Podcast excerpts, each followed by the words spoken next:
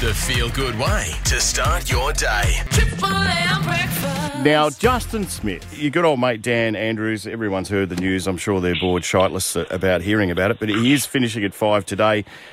Justin, you're all over it in Melbourne as far as the news is concerned. Your thoughts straight away? Look, I think it's probably how he's going to be remembered in about 2 or 3 years' time when people look back on this period and say, well, look, what's he going to be thought of? I mean, if you take in the whole thing, he was enormously popular at one point. Like, you've only got to look at the election results. Okay, Yes, there's a very poor opposition in Victoria. But still, you've got to have a look at his results and say, well, look, he was enormously popular, had a large backing. I think that only sort of slid from COVID, and then it's a real shame because I think he could have done a lot better in the last couple of years.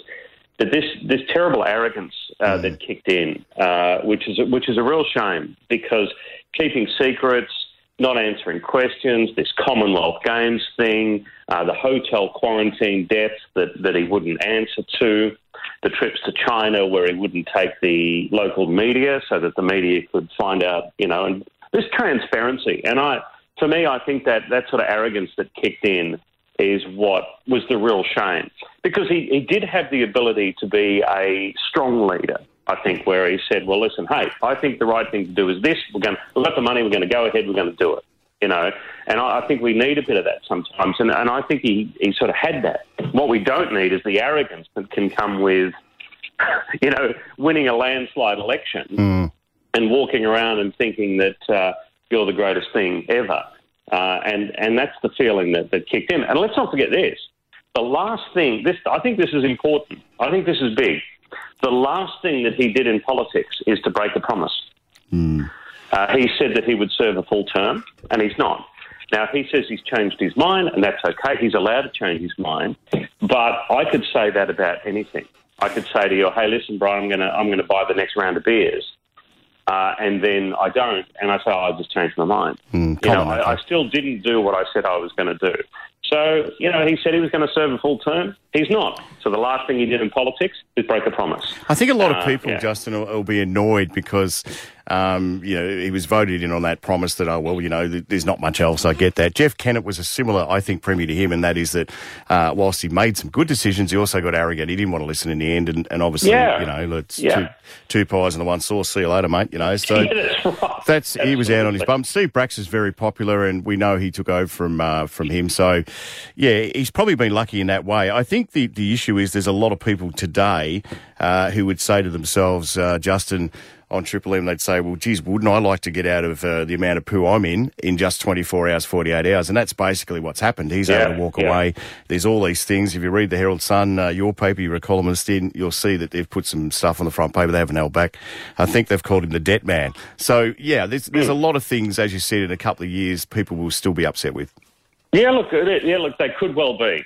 They could well be. And look, he should answer to all of it. I have no problem with him answering to the whole thing. And like I say again, it ticks me off because it's a shame. You know, I think he has shown that he could be a very good leader at times. When I say leader, I'm talking about a person who gets a mandate from the people, decides what's right, even if it's not popular, and kind of gets it done. So he had that ability. I think, you know, the Howards and the Keatings had that kind of thing. But he has ruined himself, I think, by this arrogance.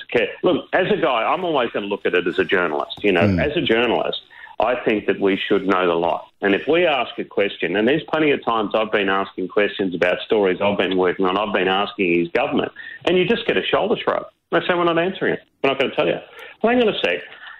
And it's not about me. It's about the people that I'm writing for. They're not getting told the truth. And these are I'm going to tell you, these are very reasonable questions the media ask.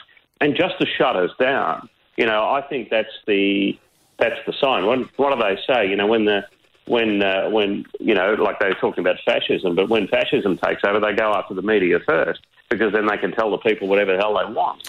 Yeah. So, you know, I think that crept in. And that crept in, and it shouldn't have. I think it's fair to say that he had his own crowd. What I mean by that is that enormously loyal. enormously loyal. I mean, there's things that we found out in the last week that he likes a cigarette. We didn't know that. But besides that, you know, a lot of people would have known that he was going to quit, as you said, but he seems to have, whether it's 6 to 8 people right around him, and I think Jacinta Allen's one of them, who's just simply loyal. And, you know, I mean, that's all and well, but once that person goes, you're on your own. You've got to make big decisions for big people, if you know what I mean, because you're an adult putting your hand up to say, I want this job, and I don't think too many people do by the look of it. No. And look, no, he's going to go out as a Labor hero. There's no doubt about it, because he won a stack of elections and he won them big, and he all but decimated the Liberal Party in Victoria. You know, although they helped themselves in the decimation territory, and that may be coming back now. But so, from a pure political term, the Labor Party are patting him on the back. They think he's bloody fantastic. I mean, they don't have a problem with him in the world. They, you know, mate, you won us a stack of elections, you've kept us in power, we're going to win the next one because the figures are so good. So, you know, there's a massive disconnect in this country between what normal people believe and what average people, I'm sorry, I don't like that word, but just what everyday people believe and what happens in politics, and what they see is successful and what's not successful. You know, I think there's a spot for him in Northern Territory somewhere. Anyway, he might well live up there, or Karratha or somewhere like that. I think he'll struggle to live here. I think he's going to cop a bit, and I'm not being nasty and asking people to do that. I just think that'll be the case. No, I don't know. I really don't know. I think it'll settle down a little bit, but he shouldn't. He should answer to everything he got wrong, and everything he got right should also be remembered. I think that's the way it should work. You know, take off any biased hat that anybody might have.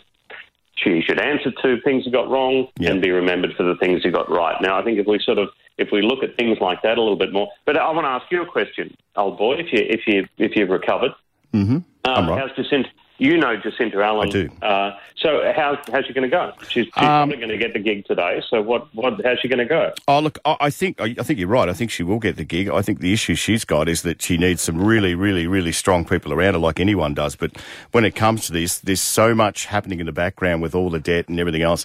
And unfortunately for Jacinta, she's associated with that. And I don't know, you know, it's like buying a pub and then realising you've got a lot of debt, for example, and you've got to get out of it. And I think that's where she's at. Unless she's got good people around her who prepared to be as loyal as what she was and many others to Dan, she's going to have some issues. Yeah, well, she doesn't, but they don't always need loyalty. They need people that are going to push them further, you know, and make the state better. You know, this loyalty thing is all well and good, but I remember Julia Gillard surrounded herself with some terrible people who were probably quite loyal to her, but they you know, they stopped her from being a good Prime Minister. So let's hope Jacinta Allen doesn't make that mistake and surround herself with actually people that will tell her the truth and make the state better, you know, and try and keep the state number one. Because it's a great place, this. Victoria's a fantastic place. If she returned my call, mate, then I'd probably tell her the truth, but she hasn't yet. We'll see. Weekdays on Triple M and anywhere on the Listener app. It's Triple M Breakfast.